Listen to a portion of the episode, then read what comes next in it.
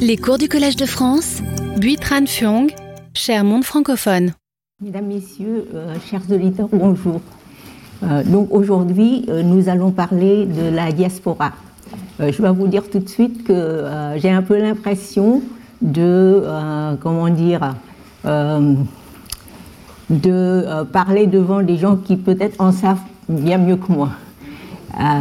mais bon, et puis euh, pour la diaspora, euh, je pense que je dois dire tout de suite que les données, surtout les données quantitatives, c'est très difficile de les avoir, voire impossible, parce qu'une partie plus ou moins importante de cette diaspora, plus ou moins importante selon les moments, une partie vit encore illégalement, donc sans être recensée par qui que ce soit.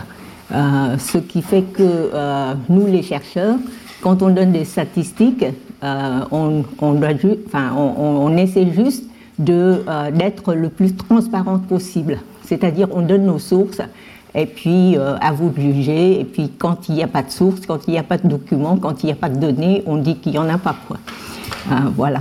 Donc, pour les statistiques, selon les statistiques officielles, euh, le, premier, les premiers chiffres, euh, le premier alinéa, je l'ai pris dans un site officiel de l'État vietnamien, euh, c'est-à-dire ça concerne les habitants vietnamiens au Vietnam. Donc c'est près de 100 millions. Et cela représente 1,24% de la population mondiale, ce qui place le Vietnam au 15e rang mondial au point de vue démographique. Euh, j'ai voulu sortir ces chiffres parce que c'est assez significatif si l'on compare avec les chiffres de la diaspora. Les chiffres de la diaspora sont beaucoup moins précis parce, pour la raison que je vous ai euh, donnée.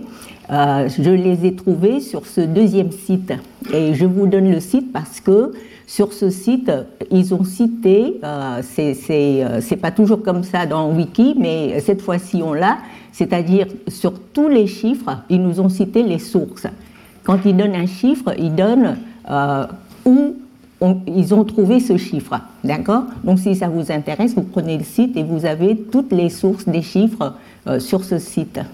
Et cela nous donne euh, le nombre d'habitants au Vietnam, donc 99,6, si j'arrondis, et le nombre, excusez-moi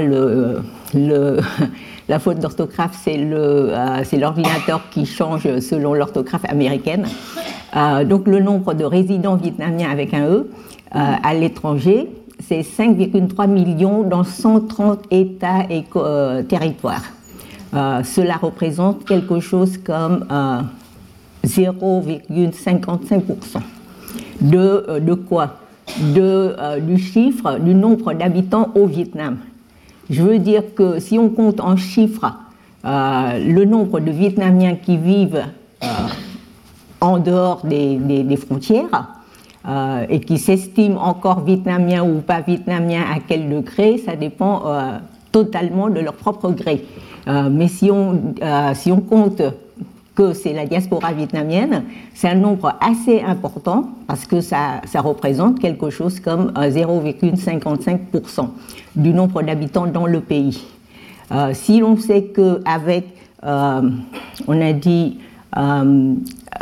1,24% de la population mondiale, le Vietnam se, place au 15e rang. Donc avec euh, la moitié, euh, la diaspora vietnamienne compte, même quantitativement, par rapport à, euh, tout le Vietnam. Donc le nombre de résidents vietnamiens dans les pays, j'ai cité seulement quelques pays significatifs. Vous avez les chiffres ici. si les chiffres au Cambodge sont si éloignés l'un de l'autre, à chaque chiffre, il, nous donne la, référence, hein, euh, c'est-à-dire la source. Donc, si le nombre au Cambodge, euh, c'est si euh, loin l'un de l'autre, c'est parce que ça dépend des moments. et donc, en Thaïlande, au Japon, ça, ce sont les pays où les Vietnamiens sont les plus nombreux. Les, pays que j'ai cités dans cette diapo. Dans la deuxième, c'est plus, euh, ce sont des pays qui sont choisis un peu selon euh, mon propre intérêt, c'est-à-dire des pays que je pense assez importants pour euh, comprendre la situation générale. vous voyez que c'est vraiment éparpillé à travers le monde. Et les autres pays qui comptent, dont j'ai cité le, le, Cambodge en premier lieu, pourquoi? Parce que ce sont les résidents vietnamiens au Cambodge qui ont le statut le plus précaire, car beaucoup d'entre eux vivent dans des villages flottants sur le fleuve et le lac Tonlé Sap. Et il y a un article du New York Times du 28 mars 2018. Euh, c'est un article du. Je ne sais pas si je l'ai cité ici, non. Donc, il y a un article du New York Times du 28 mars 2018 intitulé Un peuple dans les limbes, dont beaucoup vivent entièrement sur l'eau. Et cet article rend compte de la vie quotidienne au village de, euh, de je ne sais pas si je prononce bien, euh, un de ces centaines de villages flottants sur de plusieurs dizaines de milliers de personnes. Et l'auteur de l'article, c'est un article qui a été rédigé euh, avec le soutien de, je cite, c'est un article qui a été réalisé avec le soutien d'une organisation internationale sur les crises. Euh, donc cet article nous dit euh, que euh, l'auteur témoigne qu'il y voit des mélanges paisibles de pêcheurs vietnamiens et khmer et que la plupart des personnes qu'il y rencontre sont des métis issus de mariages pluriethniques khmero-vietnamiens ou thiam-vietnamiens ou khmero-thiam, etc.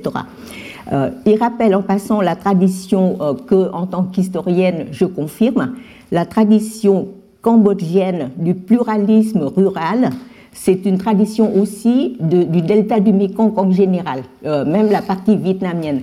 Il y a un pluralisme euh, qui avait duré des siècles, c'est-à-dire plusieurs ethnies qui cohabitent ensemble et qui partagent euh, beaucoup de choses, aussi bien dans la production économique que dans la vie culturelle. Donc ce pluralisme rural qui avait duré des siècles euh, ça a changé brutalement avec les violences raciales depuis le début des années 1970. Peu de Vietnamiens du pays savent que il est toujours dangereux, je parle de nos jours, il est toujours dangereux ou du moins insécure pour les Vietnamiens de résider au Cambodge. Et pourtant, ils sont nombreux. Euh, je cite l'article. Quand l'armée vietnamienne entra dans Phnom Penh en 1979, et mit en place le gouvernement de la République populaire du Kampuchea, euh, des centaines de milliers de la population civile la suivirent. Beaucoup d'entre eux étaient des réfugiés qui rentraient chez eux, des réfugiés vietnamiens qui rentraient chez eux. Euh, mais euh, il y en a d'autres qui, étaient des, des, immigrants. Présence, par contre, raviva les mêmes craintes d'assimilation que les Khmers rouges avaient attisées auparavant. Ce qui fait que pour les Vietnamiens qui retournaient dans le village où ils furent nés, où ils ont toujours grandi, quand ils retournèrent dans ces villages, c'est par conséquent toujours dangereux. Et l'article cite un exemple. En 1998, c'est-à-dire pas trop longtemps, euh, c'est-à-dire assez récemment, en 1998, lors d'un dernier sursaut de la résistance Khmer Rouge, des soldats ont pataugé dans Shnok au milieu de la nuit avec des RPG, c'est une arme, euh, des grenades propulsées par fusée, et des AK-47. Le village était mixte, c'est-à-dire qu'il y avait des Khmers et des Vietnamiens. Donc, avant de tirer, ils demandent Es-tu Yun ou Khmer? Alors, euh, si on vous prend le fusil dans la poitrine, on vous demande Es-tu Yun ou Khmer? C'est critique. Euh, donc, et aujourd'hui, enfin aujourd'hui, c'est-à-dire en 2018, L'auteur décrit la situation des habitants comme ceci. Ils vivent sur l'eau parce qu'il leur est impossible de vivre nulle part ailleurs. Ils n'ont aucun document certifiant leur statut de citoyen et pour la plupart d'entre eux, ils n'ont pas de certificat d'immigration. Ils sont ce que le gouvernement désigne parfois par, je cite, des étrangers non immigrants. Ils ne peuvent pas fréquenter les écoles publiques, ni posséder de compte bancaire, ni obtenir de permis de conduire ou un travail à l'usine, ni posséder un terrain ou une propriété. Leurs enfants n'ont pas d'acte de naissance, précipitant ainsi un nouveau cycle d'apatride de facto. Euh, fin de citation. Il y a un chercheur qui s'appelle Christophe Sporfeld et qui est spécialiste de la citoyenneté de l'ethnie vietnamienne au Cambodge. Ce chercheur affirme, je cite, Il y a 30 ans, Rien de tout cela n'avait d'importance. C'est-à-dire, il y a 30 ans, au Cambodge, si vous n'avez pas de carte d'identité, si vous n'avez pas de permis de conduire, si vous n'avez pas ci, vous n'avez pas ça, ça n'avait aucune espèce d'importance. D'accord? Mais euh, euh, à l'époque, aucun Cambodgien n'avait de papier non plus. D'accord? Il y a 30 ans seulement. Et mais maintenant, euh, au moment où l'État commence à enregistrer les gens, tout à coup, c'est bizarre, je pense avoir, vous avoir mis ça sur une diapo, mais enfin, excusez-moi. Donc la citation c'est, au moment où l'État commence à enregistrer les gens, tout à coup cela compte. L'expansion des services, y compris l'éducation et les soins de santé et les droits, y compris la propriété foncière, a davantage marginalisé ceux qui sont perçus comme étrangers. Euh, j'insiste sur ce mot parce que ce sont des gens qui ont vécu au Cambodge depuis plusieurs générations, parfois depuis plusieurs siècles, et qui tout d'un coup se retrouvent étrangers et ennemis.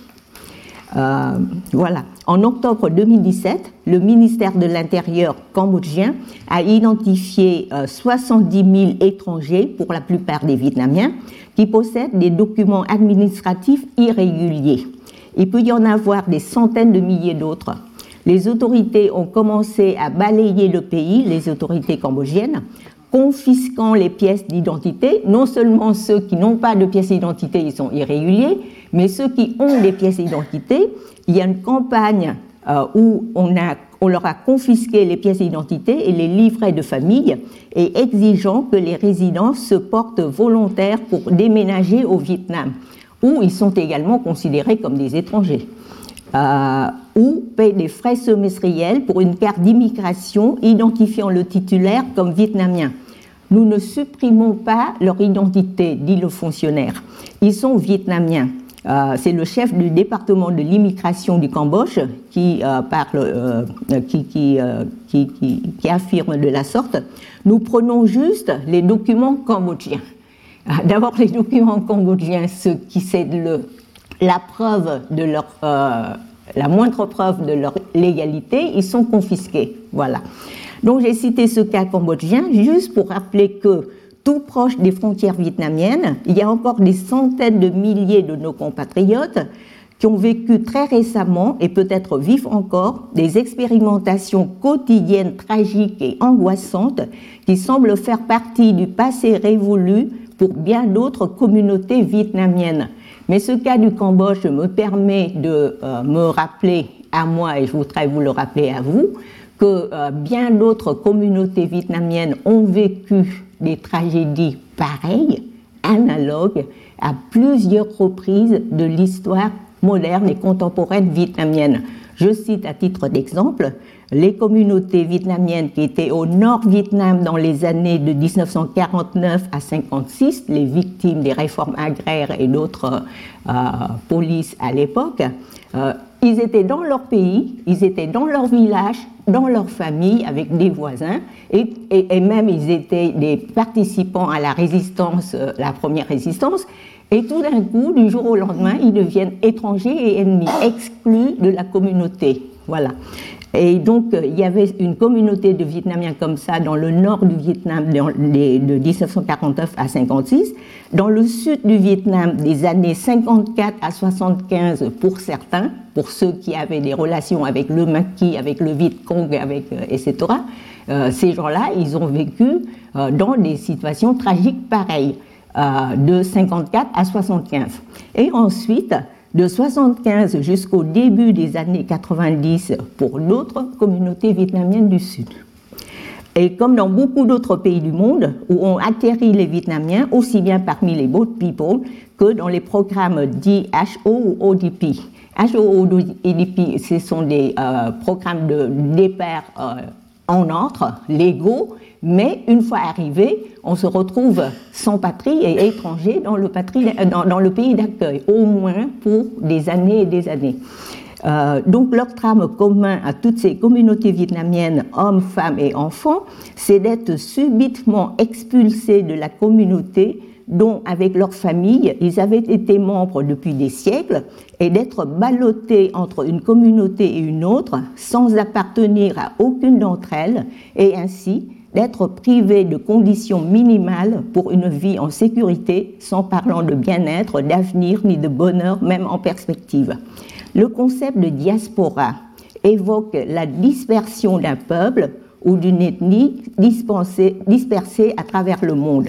Mais avant d'être dispersé comme cela, d'être jeté entre vents et marées, des portions de, la communauté viet ont été d'abord subitement et brutalement coupées de leur communauté d'origine, du jour au lendemain, étiquetées, traitées en étrangères et ennemies. Aussi bien dans les proverbes que dans les kayao, le folklore vietnamien utilise l'image du bras qui coupe l'autre bras, des entrailles qui s'entrecoupent. Les entrailles qui s'entrecoupent, c'est irréaliste, me direz-vous, mais euh, c'est la façon de s'exprimer du folklore vietnamien. Ça veut dire euh, ce que je viens d'expliquer, euh, un bras qui coupe l'autre, des entrailles qui s'entrecoupent. Donc, euh, pour décrire ce drame, des persécutions fratricides. Je dis fratricide parce que je parle français, mais si je parle vietnamien, c'est une partie de mon corps qui détruit, qui fait mal, qui cause des douleurs à une autre partie de mon corps. Donc c'est une atteinte profonde à l'identité euh, de la communauté et à l'identité de l'individu. C'est ça que ça veut dire. Euh, et ça, c'était euh, dans la plupart des cas, pas dans tous les cas, mais dans la plupart des cas, à l'origine de l'existence et du développement de la diaspora vietnamienne dans le monde. Outre ce trame commun, la diaspora vietnamienne est, comme toute diaspora, très diversifiée du fait de la diversité du pays d'accueil, de celle des générations, il y a des différences de générations, et des situations conjoncturelles de chaque vague d'émigration, de chaque famille, voire de chaque cas individuel. Dispersée sur 130 pays et territoires, elle est sans doute parmi les plus diverses du monde. Je dois choisir, et le choix euh, est toujours arbitraire, mais il n'est pas tout à fait, il dépend des sources dont je dispose, euh, et euh, j'ai finalement choisi de donner la priorité aux catégories majoritaires euh, et non pas à l'élite. Si vous lisez la présentation de ce cours sur le site du collège, c'était quelque chose que j'avais prévu il y a deux ans quand j'avais commencé à, préparer cette série de cours. J'avais prévu de parler de l'élite dans le monde, des Vietnamiens qui sont devenus des scientifiques, des ci, ça. Mais finalement, j'ai décidé que euh, cette élite, elle est très importante, elle a des contributions importantes, mais euh, c'est toujours une minorité. Je préfère parler de la majorité. Euh, donc, je choisis aujourd'hui de vous parler de la première génération des réfugiés vietnamiens aux États-Unis et des femmes des milieux ruraux du delta du Mekong qui sont parties se marier dans les pays asiatiques voisins. Euh, euh, dans les limites d'une heure, on va euh, choisir ces deux, ces deux communautés. La première, c'est pareil, c'est bizarre. Ah oui, j'avais j'avais pas mis dans l'ordre mes diapos, c'est pour ça. j'avais bien dans l'idée que j'avais mis les extraits de cet article extrêmement précieux en diapo pour que vous puissiez euh, mieux les voir. Donc, il s'agit des extraits de l'article sur le Cambodge. Euh, des villages flottants sur le Tonlé Euh, et puis, euh, voilà, tout ça, je vous l'avais montré. Alors, donc aujourd'hui, la communauté vietnamienne aux États-Unis, et je ne parle que de la première vague. Euh, la communauté vietnamienne aux États-Unis s'impose par son importance numérique. C'est de loin la plus importante, avec environ 2 millions de Vietnamiens. Euh, j'avais marqué dans l'autre euh, diapo des statistiques que le site officiel du Vietnam donne 1,9 quelque chose, et d'autres sites, d'autres sources donnent des chiffres entre 2 millions et 2 millions 5. Euh, donc, euh, euh, elle est de loin la plus importante avec 2 millions de Vietnamiens. Elle est aussi parmi les communautés les plus actives, aussi bien dans leurs activités individuelles comme les activités communautaires. C'était dans cette communauté que foisonnent les activités politiques les plus acharnées où, inévitablement, il y eut des courants violents ou extrémistes qui essayèrent même, dans un premier temps, de fomenter des troubles au Vietnam. Il n'est pas surprenant non plus de voir certains individus s'activer dans le militantisme politique ou communautaire avec des motivations d'intérêt personnel plus ou moins douteuses, ce qui fut le thème d'un roman de Nguyen Ngoc Ngan. Je ne sais pas si vous le connaissez, mais pour les vietnamophones, euh, je trouve que c'est une source précieuse. Parce que euh, c'est un romancier qui a écrit d'abord beaucoup, euh, c'est une sorte de Hou Chan de, du temps, enfin, de l'ère contemporaine. Il a beaucoup écrit et ces personnages sont pas seulement des personnages de la diaspora aux États-Unis ou au Canada où ils résident, mais aussi des personnages de la société vietnamienne contemporaine dans le pays. Et euh, c'est peut-être l'auteur qui a le plus parlé des interactions entre euh, les communautés vietnamiennes en dehors des frontières et les Vietnamiens du pays. Euh, donc, c'est une source d'information. Donc, il a, il a parlé de, ces, de, ces genres de, de ce genre d'individus à motivation douteuse dans un roman intitulé Nuk, ça veut dire au trouble. Et il reste, euh, par contre, il reste cependant possible, même dans les limites d'une recherche menée à l'intérieur du Vietnam, comme je l'ai fait, de retrouver des traces de personnes témoins. Je l'ai mentionné dans le leçon inaugurale, mais euh, je tiens à exprimer encore une fois ma reconnaissance profonde aux communautés et aux individus qui se sont investis pour créer des, des organisations comme j'ai cité dans cette diapositive. C'est-à-dire des euh, organisations, euh, ça veut dire donc la fondation pour, je traduis leur nom en vietnamien, la fondation pour la préservation de la culture et de l'histoire des, des, Américains d'origine vietnamienne. Ils ont un site et ils ont créé un fonds d'archives, donc euh, je, suis reconnaissante de ces communautés et de ces individus qui ont euh, créé des organisations comme celle-ci, des projets comme le projet euh, de, des fonds d'archives, des projets comme le projet de 500 récits d'histoire orale. Ils ont fait ce projet et donc ils ont mis à disposition gratuitement sur Internet pour tous ceux qui s'y intéressent.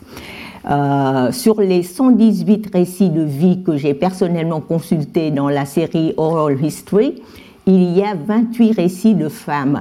Et sur ces 28 récits de femmes, il y en a euh, quelque chose comme 25-26 qui, euh, qui appartiennent à cette première génération. Il y a quelques exceptions, mais sinon, ce sont majoritairement des femmes de la première génération. Si j'ai choisi de vous parler des femmes de la première génération, c'est d'abord que j'ai des sources que j'ai des documents. Euh, et, euh, c'est aussi, parce qu'elles sont euh, importantes. pourquoi? Elles ont été interviewées et enregistrées en priorité dans la série qui a été réalisée en 2011. Et c'est aussi parce qu'elles ont vécu au Vietnam pendant la guerre de 54-75 et la période de 75 jusqu'aux années 90, dans l'après-guerre.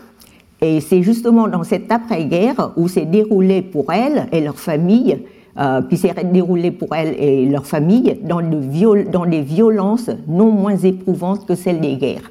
On dirait que quand la guerre s'arrête pour les uns, elle commence pour les autres. Euh, c'était un peu ça qui s'est passé. Donc, après des départs plus ou moins mouvementés et périlleux, elles sont arrivées euh, ensuite, elles, elles ont été ensuite les premières à affronter les défis de l'insertion sociale, professionnelle et personnelle dans, le pays d'accueil pour assurer à la génération suivante les bases solides d'une insertion réussie. C'est pour ça que cette première génération est importante. Euh, euh, chaque génération, voire chaque histoire individuelle serait intéressante, serait intéressante à plusieurs égards, mais il me semble indispensable de commencer par cette génération, cette première génération, juste après le tournant de la fin de la guerre en 1975. Euh, Donc, cette, cette, fin de guerre est vécue par une partie des Vietnamiens et de Vietnamiennes, celle qui a constitué la fondation de la diaspora vietnamienne dans ses contours actuels, parce qu'avant cette vague d'émigration, il y avait bien des communautés vietnamiennes dans quelques pays, euh, mais c'était des communautés qui sont petites, qui, ont peut-être fait des choses importantes, euh, par exemple la communauté en France, mais euh, ce des, c'était des petites communautés et ce n'était pas, dans la plupart des cas, des gens qui étaient condamnés à ne plus retourner. C'était des gens qui pouvaient retourner quand ils voulaient un peu.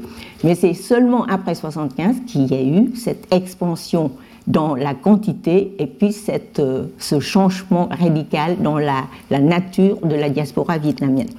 Donc euh, cette fin de guerre est vécue par cette partie des Vietnamiens euh, comme la perte de leur pays d'origine. Euh, dans plusieurs récits, les femmes rappellent l'expression très commune en vietnamien nước mất nhà Ça veut dire que maintenant que le pays est perdu, c'est la maison qui est ébranlée, dispersée, bouleversée. Quoi. Donc, elles ont vécu cet événement comme cela, et cela équivaut et donc euh, la perte de leur pays d'origine, l'insertion dans un nouveau pays d'accueil qu'ils ont plus ou moins librement choisi. Ce n'est pas tout le monde qui a choisi les États-Unis. Euh, il y en a qui sont venus à contre-cœur, c'est une petite minorité, mais c'est une minorité quand même qui, significative, qui ont dit euh, j'aurais préféré rentrer dans n'importe quel autre pays que les États-Unis, parce qu'ils leur en veulent d'avoir abandonné les, les, alliés, tout ça, etc., d'avoir causé des malheurs. Mais ils étaient bien obligés parce que ils n'avaient pas le choix. Quoi. Euh, mais la majorité était quand même, avait quand même librement choisi. Euh, donc cela équivaut pour eux à une perte d'identité, une remise en cause de nombreuses valeurs identitaires, à la, à la volonté et aux efforts de préservation culturelle, ainsi qu'à une reconstitution difficile d'une identité nouvelle. Et tout ça, ça a été réalisé par cette première génération les femmes de la première génération interviewées dans le projet Oral History furent nées pour la plupart dans les années de 1940 à 1965, euh, sur les 25 cas que j'avais cités. Il y avait quelques-unes qui étaient plus âgées et quelques-unes qui étaient plus jeunes. Mais le gros lot, c'était entre, elles furent nées entre 1940 et 65. Elles furent issues de familles d'élite leur grand-père était mandarin, lettré, voire de la famille impériale. Beaucoup ont émigré avec une partie de la grande famille du Nord au sud, aux environs de 54. C'était euh, ceux qu'on appelle en vietnamien les Yiku, c'est-à-dire ceux qui sont partis, qui ont quitté le Nord en 54. Mais il y avait aussi des descendantes de familles de propriétaires terriens dans le Sud. Elles avaient un niveau d'instruction plus ou moins élevé, quelques-unes furent mariées tôt, quand elles, étaient encore lycéennes, mais la plupart avaient un niveau d'instruction euh, au niveau universitaire. Euh, la condition commune était d'être épouse des officiers de l'armée ou des fonctionnaires haut placés de la République du Vietnam, qui partirent de longues années en camp de rééducation, soit leur père, soit leur mari, soit leur frère, etc., et surtout leur époux. Euh, donc, elles se sont retrouvées seules à élever des enfants en bas âge, à travailler dur manuellement dans des métiers précaires, à endurer la misère matérielle, les tourmentes et les souffrances à cause de la séparation avec le mari, à cause de l'avenir fermé aux enfants qui ne pouvaient accéder aux études universitaires. Elles ont quitté le pays soit euh, par la voie périlleuse des boat people, soit dans le cadre des programmes euh, destinés aux familles d'anciens prisonniers politiques. Euh, dans les limites du temps, je cite seulement le, un cas significatif d'une dame qui s'appelle Nguyen Yi euh, ce cas est intéressant à plusieurs égards. Elle est née en 1936, c'est la plus âgée de, l'échantillon. Elle est née en 1936 à Hoa.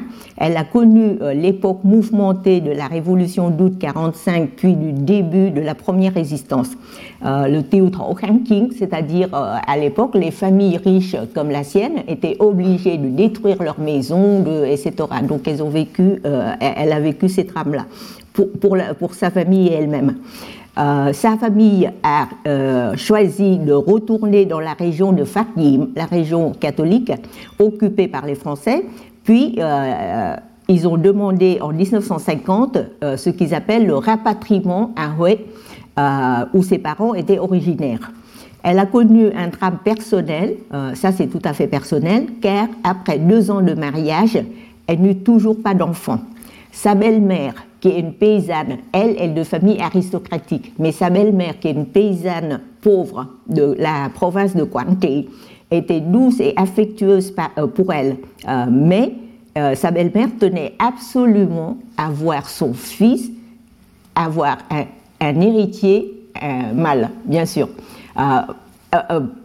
Euh, euh, euh, pourtant, son, mari était le dernier fils, le, plus jeune de la fratrie. Et il y avait avant lui plein de frères qui avaient plein d'enfants, plein de garçons, mais il n'empêche, dans la vision de sa belle-mère, une vie réussie d'un homme, c'est d'avoir une femme et des enfants, dont un fils aîné.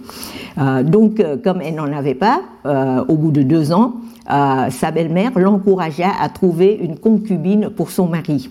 Et son père qui renchérit, c'est vrai, c'est à toi de trouver une deuxième femme à ton mari si tu n'es pas capable de lui en donner un.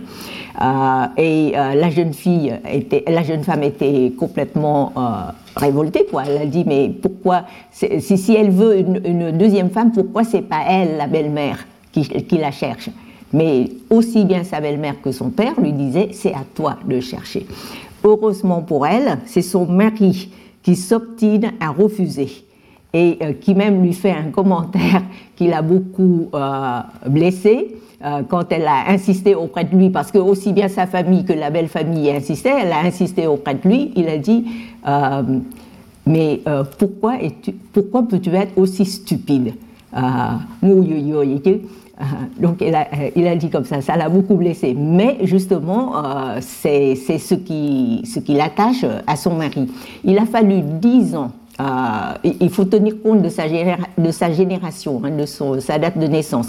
Il a fallu dix ans après pour que, euh, une fois que le couple se retrouve à Saigon, c'est un médecin de Saigon qui lui a confirmé que c'était euh, la responsabilité en était à son mari, qui avait des oreillons dans l'enfance et ce qui a causé sa stérilité. Et c'est seulement à ce moment-là que le couple obtient euh, l'autorisation, enfin l'agrément de la famille, de la grande famille, pour avoir des enfants adoptifs. Donc elle en a adopté deux. Et le hasard a voulu que euh, parmi euh, les deux enfants adoptifs, l'aîné, la fille, née en 1966, quand elle a adopté, c'était, elle avait un jour de, de, depuis sa naissance, donc elle ne pouvait pas savoir, mais en grandissant, elle a su que c'était une métisse américano-vietnamienne. Ce qui a fait que, après 75, quand son, père, euh, son, euh, son, son, euh, son, mari était parti en camp de rééducation, elle, a, elle a choisi la solution de se servir justement de cet enfant métis pour constituer un dossier de rapatriement des enfants métis. D'accord? Donc elle a, elle a réalisé ce dossier et euh, mm, son mari lui disait, et tout le monde lui disait, tu aurais pu attendre et, euh, prendre comme raison euh, les dix ans de prison, enfin les dix ans de camp de rééducation de son mari. Mais elle a dit, d'abord, c'est pas encore sûr, c'est peu probable, c'était seulement au, tout début des, programmes HO, donc c'était plus rapide de choisir le programme de rapatriement. Ce qui m'a euh, euh, assez impressionné, c'est que euh, à l'entretien, quand le représentant du service d'immigration américain lui posait des questions sur le père de cette fille métisse, parce qu'elle n'a pas donné le nom du père, pour la simple raison qu'elle ne le savait pas. Donc elle a donné seulement le nom de son mari vietnamien. On lui a demandé, on lui a posé des questions sur le père de son enfant métisse. Alors, elle n'a pas hésité à lui inventer une fable en prétendant qu'elle jouait au jeu, enfin elle était euh, femme d'officier, donc elle jouait au jeu du hasard, elle a perdu, elle avait besoin d'argent, et euh, en cachette, elle s'est cachée de son mari pour se faire vendeuse de bar.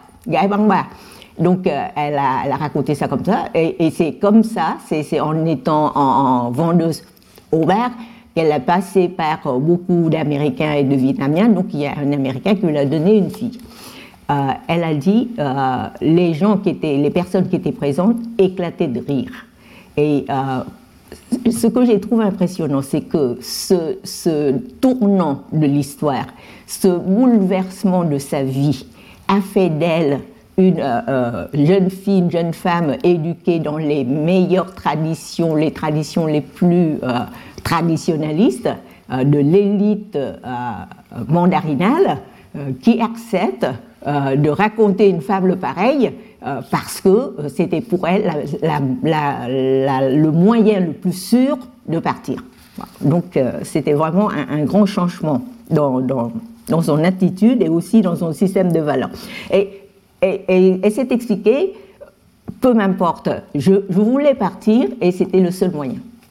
C'est comme cela. Donc le fait que d'une femme de sa condition sociale, soumise aux valeurs confucéennes comme elle l'était, ait eu recours à un tel stratagème montre à quel point elle était prête à passer par tous les moyens. Mais je retrouve les Vietnamiennes qui savaient se montrer pragmatiques dans les compromis nécessaires. Ça, c'est tout le long de l'histoire que je les ai trouvés comme cela. Donc le stratagème réussit et le couple put partir dès la libération de son mari après dix ans de prison. Leur fils mourut aux États-Unis d'un accident de voiture. Le couple a décidé d'utiliser tout l'argent remboursé par les assurances à des activités de solidarité au bénéfice des anciens combattants mutilés de guerre. Leur fille refuse un beau parti approuvé par les parents, un ingénieur euh, vietnamien en plus, euh, approuvé par les parents, pour épouser l'élu de son cœur d'une position sociale bien plus modeste. Le père en colère, n'oubliez pas euh, que c'est le descendant d'une famille mandarinale de Hue. Donc le père en colère voulut la rogner, la fille, et c'est l'épouse qui l'en dissuade elle, lui dit, nous avons émigré en nous servant de son statut de métisse. Si maintenant tu la renies, ce sera de l'ingratitude. Elle dit. Euh, voilà, donc c'est une attitude inacceptable. Euh, donc c'est comme cela qu'elle euh, se console, et, puis ensuite elle se console de la déception à propos du mariage de leur fille en s'expliquant comme ceci. je l'avais bien éduquée, parce que, encore une fois, c'est la mère qui se porte responsable de l'éducation des enfants, dont euh, particulièrement les filles. Donc je l'avais très bien éduquée. Mais comme elle est à moitié américaine, euh, il faut que j'accepte sa culture qui privilégie la liberté individuelle aux dépens de l'obéissance aux parents, comme on le fait dans notre culture vietnamienne. Alors donc, elle est toujours attachée à ces valeurs euh, prétendue culture vietnamienne, euh, obéissance stricte aux, euh, parents, euh, obéissance aux aînés, soumission, etc. Mais elle, a, elle a dit, parce qu'elle est à moitié américaine, vous savez très bien que si c'était sa fille à 100% vietnamienne, ça aurait évolué pareil dans, dans, le contexte nouveau. Quoi. Et même les jeunes filles au Vietnam aujourd'hui, c'est évolué pareil mais euh, elle essaie de se consoler en disant bon bah je l'accepte et euh, je trouve que ce cas est intéressant car il présente un exemple éloquent d'une évolution et une reconstitution complexe de l'identité culturelle de cette femme, de cette mère. Elle peut rester attachée à des valeurs très traditionnelles sur le rôle et le devoir des enfants. Dans notre culture, on obéit aux aînés, on reste dans le foyer parental où l'on pratique la cohabitation de cinq générations. La cohabitation de cinq générations, euh, je vous précise, c'est euh, aussi, c'était aussi l'objectif. Euh, j'ai été assez concernée quand je suis tombée sur ce document, mais il est vrai que c'était aussi l'objectif des Vietnamiens, des décideurs vietnamiens, quand ils ont rédigé, élaboré et rédigé la loi sur la famille. Euh, la loi sur le mariage et la famille au Vietnam. C'était ça aussi leur objectif. Euh, l'un d'entre eux l'a avoué très clairement. Euh, on voulait préserver la stabilité de la famille. Donc, pour cette femme de la diaspora, c'était toujours ces valeurs. Mais, mais justement, en même temps, elle a été très conciliante avec la manière de vivre de sa fille, qu'elle aime toujours énormément, et elle s'accommode très bien avec le compromis que sa fille lui a arrangé. C'est-à-dire le jeune couple s'établit euh, à part, euh, s'installe à part, mais il laisse un des petits-fils à la grand-mère. Euh, donc c'est comme ça qu'ils ont fait le compromis. Donc, à la demande de l'intervieweur, quand elle devait formuler ses conseils aux générations suivantes et ses vœux pour l'avenir du Vietnam, elle rejoint la plupart des témoins de cette première génération d'Américaines vietnamiennes. Euh, elle dit J'ai connu bien des souffrances, mais il faut toujours savoir surmonter les difficultés. Je n'en veux à personne. C'est comme si je paie mes dettes, c'est-à-dire le karma, le nye bouddhiste, euh, des existences antérieures. Je consacre le restant de ma vie à soulager les douleurs de mes compatriotes. Euh, c'est ainsi que les femmes de cette génération accomplissent leur intégration sociale et personnelle au pays d'accueil. Elles ont toutes travaillé dur et ont réussi à assurer un meilleur avenir à leurs enfants, à les aider à rester studieux, travailleurs, à vivre autonomes en se souciant euh, d'aider les autres. Beaucoup répugnent encore à rentrer au Vietnam, sans doute à cause de blessures pas encore guéries. Mais euh, je pense qu'elles ont raison euh, en affirmant fortement qu'elles ont toujours honoré leur patrie d'origine et euh, elles ont su se montrer dignes de leur patrie, de leur pays d'accueil. Euh, ceci est pour la première génération des, des, de la diaspora euh, aux États-Unis. la deuxième communauté dont je voudrais vous parler, ce sont les femmes vietnamiennes mariées dans les pays voisins. Et euh, j'ai choisi le cas de Taïwan et de la région frontalière de la Chine et du Vietnam. Je vous donne dans cette diapo quelques éléments bibliographiques, ce n'est pas exhaustif, c'est juste pour vous faire voir combien les chercheurs vietnamiens et internationaux se sont intéressés à la question, euh, à la question des euh, migrations, des mariages et de la traite, du trafic humain. Euh, à travers les frontières vietnamiennes. Dès le début des années 2000, le déséquilibre démographique depuis des décennies a entraîné des conséquences dans les régions frontalières entre la Chine et le Vietnam. Une étude a été menée par les chercheurs de l'ISDS, ce centre de recherche de développement social euh, dont je vous ai parlé la fois dernière, et leurs partenaires. Euh, les deux provinces chinoises de Quảng Tây, le Quang et Yunnan, le Vietnam, ont, été des, des frontières communes avec le Vietnam. Ce sont aussi les deux provinces où le déséquilibre de genre est parmi le plus élevé.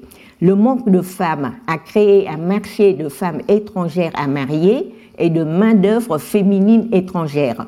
D'autres facteurs, comme le montant élevé de la dot, le besoin de labeur agricole, s'y ajoutent les inégalités généralisées de genre et les inégalités intergénérationnelles aussi dans les familles très patriarcales euh, en Chine et aussi à Taïwan rendent les épouses étrangères attrayantes à cause de leur position vulnérable.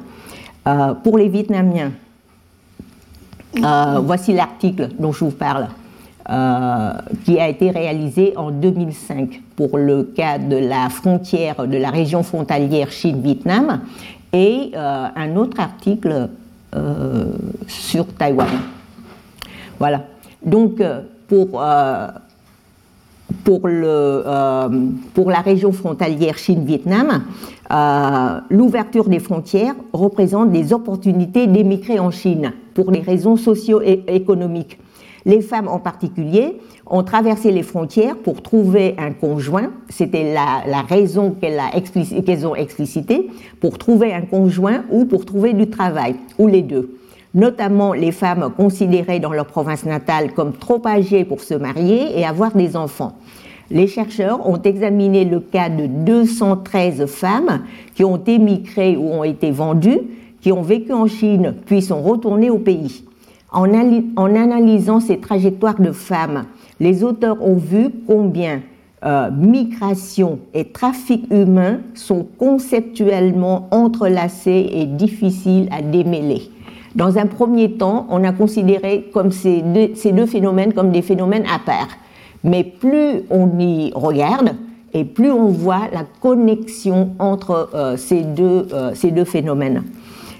donc le désengagement de l'État dans le recrutement et la formation de la main-d'œuvre a laissé la place au secteur privé et, semi-privé. Et là-dedans, donc, il y a beaucoup d'abus. Un chercheur euh, euh, international a euh, conclu ceci la traite humaine et la contrebande sont des problèmes importants de l'industrie asiatique de la migration du travail qui a été privatisée et déréglée. Donc jusqu'au milieu de la décennie 1990, euh, le Vietnam a fourni aux Taïwanais 100 000 mariés. 100 000 mariés. Et un nombre inconnu de femmes se sont mariées aux hommes de Singapour, du euh, Japon, de Hong Kong, de Chine. Si en Chine, la politique de l'enfant unique a été à l'origine du déséquilibre de genre, en Corée du Sud et à Taïwan, c'est dans le contexte de pays asiatiques développés les femmes, elles ne veulent plus se marier euh, pour vivre dans des familles trop patriarcales, euh, elles ne veulent plus avoir des enfants, elles préfèrent travailler et construire leur carrière. Donc, euh, en Chine et en, Corée du Sud et à Taïwan, c'est dans le contexte de pays asiatiques économiquement développés que les hommes ont du mal à se marier. Voici donc les, les, données quantitatives sur les femmes de ce groupe de 2013 personnes. Euh, leur âge moyen, la médiane, euh, ce sont des femmes de 12 à 50 ans. Euh, pourquoi des femmes de 40, 50 ans? Parce que les femmes de 40 ans, on peut les marier à des Chinois de 60, 70, voire plus âgés. C'est pour ça qu'il y a de tous les âges. donc c'est en chiffres une analyse quantitative de ce groupe. Et euh, voici ce qu'elle pense au départ. Ce qu'elle pense au départ. Euh, voici les témoignages. ce que je mets entre guillemets, ce sont des témoignages. On me dit que les maris vont me prendre en charge totalement et ma vie sera heureuse. Mais je me dis que c'est impossible. Ce sont des femmes des classes laborieuses. Elles n'ont pas d'illusions. Donc on leur raconte que euh, tu vas te marier en Chine, euh, c'est très, très bien parce que les maris vont te prendre en charge, tu n'auras plus rien à faire, plus de travail pénible, plus rien quoi. Elle ne croyait pas. Elle disait, mais je me dis que c'est impossible que mon mari fasse tout et qu'il faudra que moi aussi je travaille. Beaucoup de femmes dans son, dans son, sont dans mon cas, dit une autre, abandonnées par le mari, vivant dans la misère. Nous pensons donc avoir un mari pour pouvoir compter sur lui. Euh, donc, beaucoup de femmes ont insisté sur ce qu'elles appellent la pression, sociale pour avoir un mari et des enfants. Euh, je ne sais pas si euh, aux raisons traditionnelles, il y a une nouvelle raison de l'après-guerre mais c'est vrai que le phénomène est très très évident au Vietnam, aussi bien euh, dans le sud que dans le nord, peut-être plus, un peu plus grave dans le nord. C'est cette pression familiale et sociale pour les, jeunes, notamment les femmes, euh, de se marier et d'avoir des enfants. Euh, à tel point que les jeunes aujourd'hui, notamment les jeunes du Nord, me confient qu'ils ont refusé de rentrer chez eux pour le tête même si le Tet, c'est euh, le nouvel an vietnamien. Euh, c'est une fête de, la réunion familiale. Donc, euh, normalement, on va travailler partout au loin, mais le Tet, il faut qu'on rentre dans, la famille. Mais les jeunes, maintenant, ont, choisi cette, cette, attitude de ne plus rentrer pour le tête. Et la raison principale, c'était que chaque fois que je rentre, on me pose des questions. Et c'est pas seulement la famille, c'est tout le village qui me pose des questions indiscrètes sur mais quand est-ce que tu vas te marier, euh, comment ça se fait que tu n'es pas encore marié, euh, etc. Et une fois marié, quand est-ce que tu auras un enfant, pourquoi tu n'as pas un garçon, tu pas un garçon, quand est-ce que tu auras le suivant pour que ce soit un garçon, enfin, c'est infernal. Donc ils ont décidé de ne plus rentrer pour le tête justement pour euh, échapper à cette pression. Mais ce sont des, des, des, gens instruits, des gens qui ont du travail, qui ont de l'argent. Mais dans les classes populaires, elles non seulement elles ne peuvent pas se marier, n'ont pas d'enfants, mais elles, sont, elles vivent une vie misérable, elles n'ont pas d'emploi, c'est cela qui rend leur position extrêmement vulnérable. Et c'est pour cela qu'elles ont euh, été victimes des, euh, des, des, des, trafics humains. les chercheurs ont bien prouvé que euh, c'était pas seulement, elles n'étaient pas entièrement victimes et aucune d'entre elles n'a affirmé qu'elle était victime du début jusqu'à la fin de, la trajectoire. Non.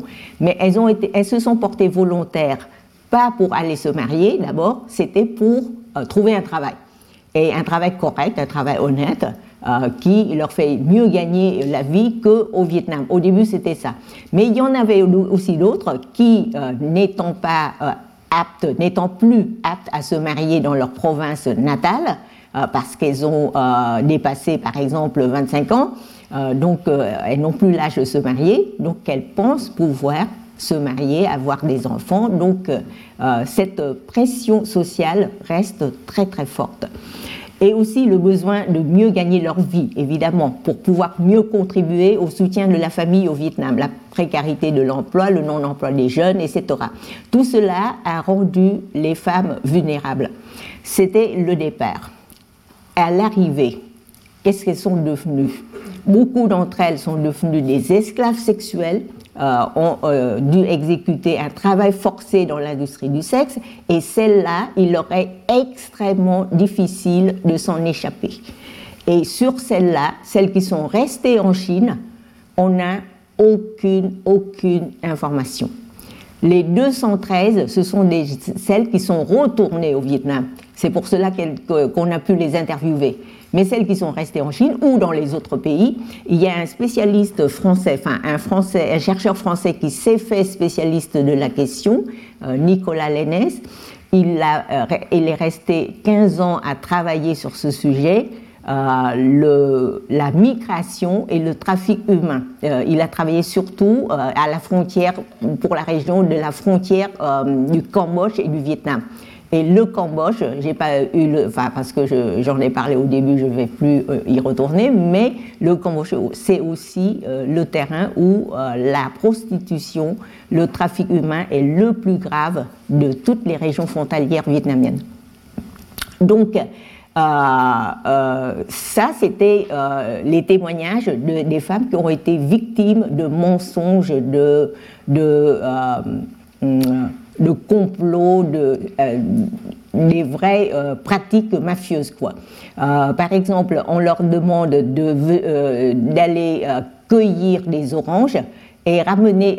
il faut savoir que il y a un comment dire un un marché important euh, dans les régions frontalières. J'avais des chiffres sur, euh, je devais avoir, euh, non.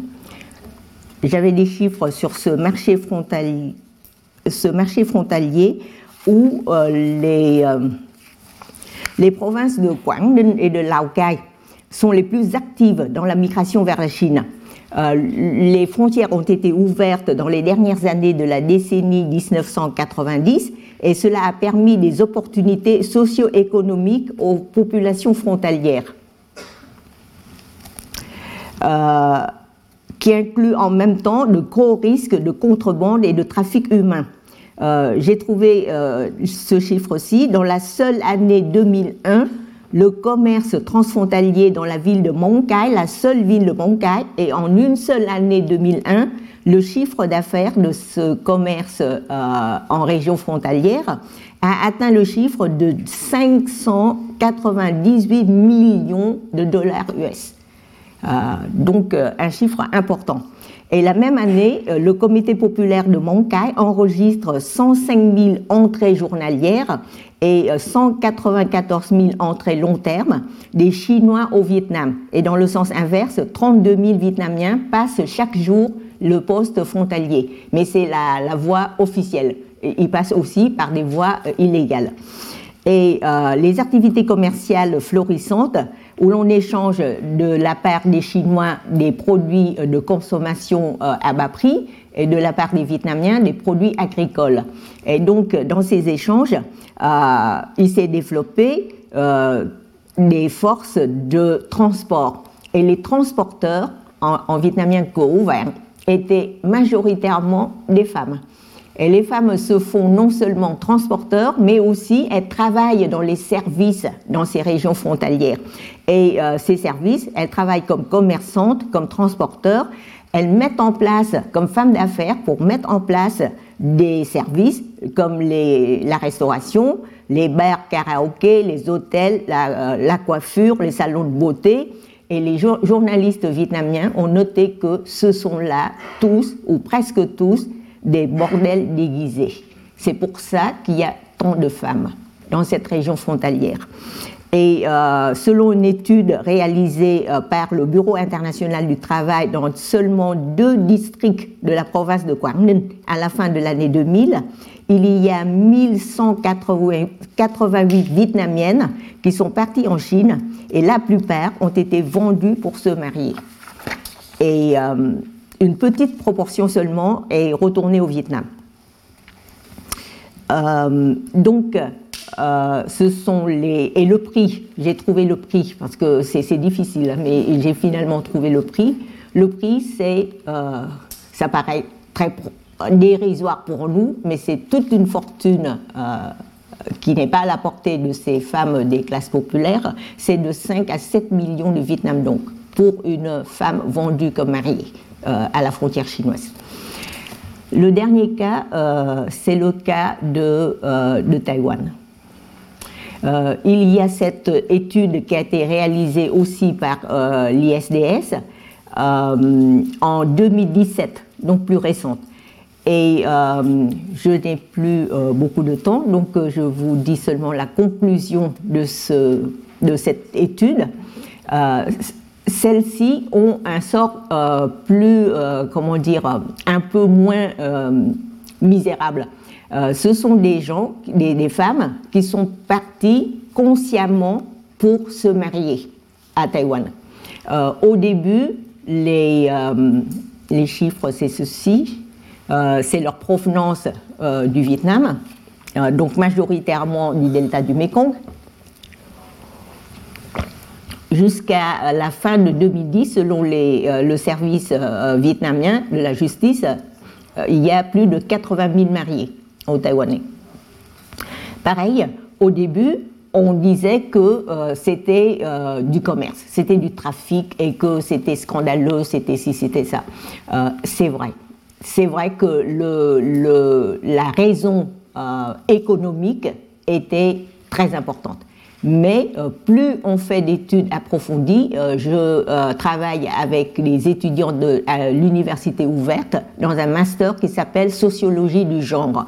Et mes étudiantes ont beaucoup travaillé aussi sur cette question. Et plus on fait d'entretiens avec les intéressés, et plus on découvre qu'il y avait une très certaine, très claire, très nette, il y avait une initiative des femmes qui ont décidé de faire ce choix. Euh, elles ont décidé parce qu'elles sont dans des positions vulnérables, elles sont dans des métiers précaires, etc., etc. Mais elles ont décidé aussi parce que ça représente une autre opportunité. Euh, cela me rappelle que la question a été soulevée dès les premières années du XXe siècle, quand j'ai fait ma thèse sur la période 1918-45 dès les premières années, c'était 1903 ou 1905, quelque chose comme ça. Il y avait un article euh, dans la presse cochin chinoise qui euh, déjà euh, soulevait a soulevé la question des femmes qui se marient aux Chinois à l'époque, considérés comme des étrangers. Et l'auteur de l'article dit pourquoi? Parce qu'elles ont préféré cela à la condition de se marier, d'être mariées contre leur gré, à des, à des euh, Vietnamiens, mais euh, qui n'ont aucun métier, euh, qui les battent, qui, etc., etc., et à souffrir la belle-mère. donc, dès le début du XXe siècle, il a été soulevé cette question du départ et du mariage avec des Vietnamiennes avec des étrangers pour avoir un meilleur sort. Et c'est ce qu'on a, ce qu'on a retrouvé avec les femmes mariées à des Taïwanais. Euh, au début, c'était le moindre mal, disons, c'était le moindre mal, mais à la fin, et puis, et puis surtout, euh, c'était le moindre mal, mais le moindre mal librement choisi. Euh, elles n'ont pas été vendues, imposées, on leur a rien imposé du tout. Elles ont choisi cela parce que dans leur pays, dans leur province natale, elles ne pouvaient pas trouver mieux. Et un deuxième résultat aussi de cette recherche, c'est que au fil des ans, au tout début, elles sont arrivées, elles sont très vulnérables. Pourquoi? Parce qu'elles ne savaient pas parler la langue. Euh, elles ne savaient pas parler la langue et elles ne maîtrisaient pas le chinois écrit. Euh, donc, euh, cela a été un prétexte pour les autorités de Taïwan de demander, d'exiger la signature du mari pour qu'elles puissent obtenir leur carte d'identité, leur carte d'immigration. Et euh, il y a eu des mouvements de protestation euh, par les femmes, euh, par les femmes vietnamiennes, et notamment les femmes sino-vietnamiennes, parce que ces femmes-là, elles sont plus fortes parce qu'elles parlent chinois justement, donc elles défendent leurs compatriotes vietnamiennes, les femmes sino-vietnamiennes qui venaient du delta du Mekong aussi, là où c'est toujours pluriethnique. Donc ce sont ces femmes-là qui ont créé des mouvements, de, des mouvements militants, et elles ont obtenu que la police, euh, des, euh, euh, les mesures des autorités taïwanaises ont changé. Au début, la, signature du mari était indispensable. Maintenant, ça ne l'est plus. Et donc, les femmes, maintenant, si elles savent écrire, si elles maîtrisent le mandarin écrit, elles peuvent constituer elles-mêmes leur dossier, elles peuvent avoir leur euh, euh, carte d'identité, et c'est tout à fait normal. Donc il y a euh, ce changement même dans, la gestion administrative des autorités taïwanaises. Deuxième changement, elles ont opéré, non seulement elles ont obtenu ce qu'elles ont voulu, c'est-à-dire non seulement le, elles ont su bien gérer la famille, elles ont su trouver un travail et gagner de l'argent, parfois plus que leur mari. C'était aussi une source de conflit, parce que le mari l'acceptait très mal.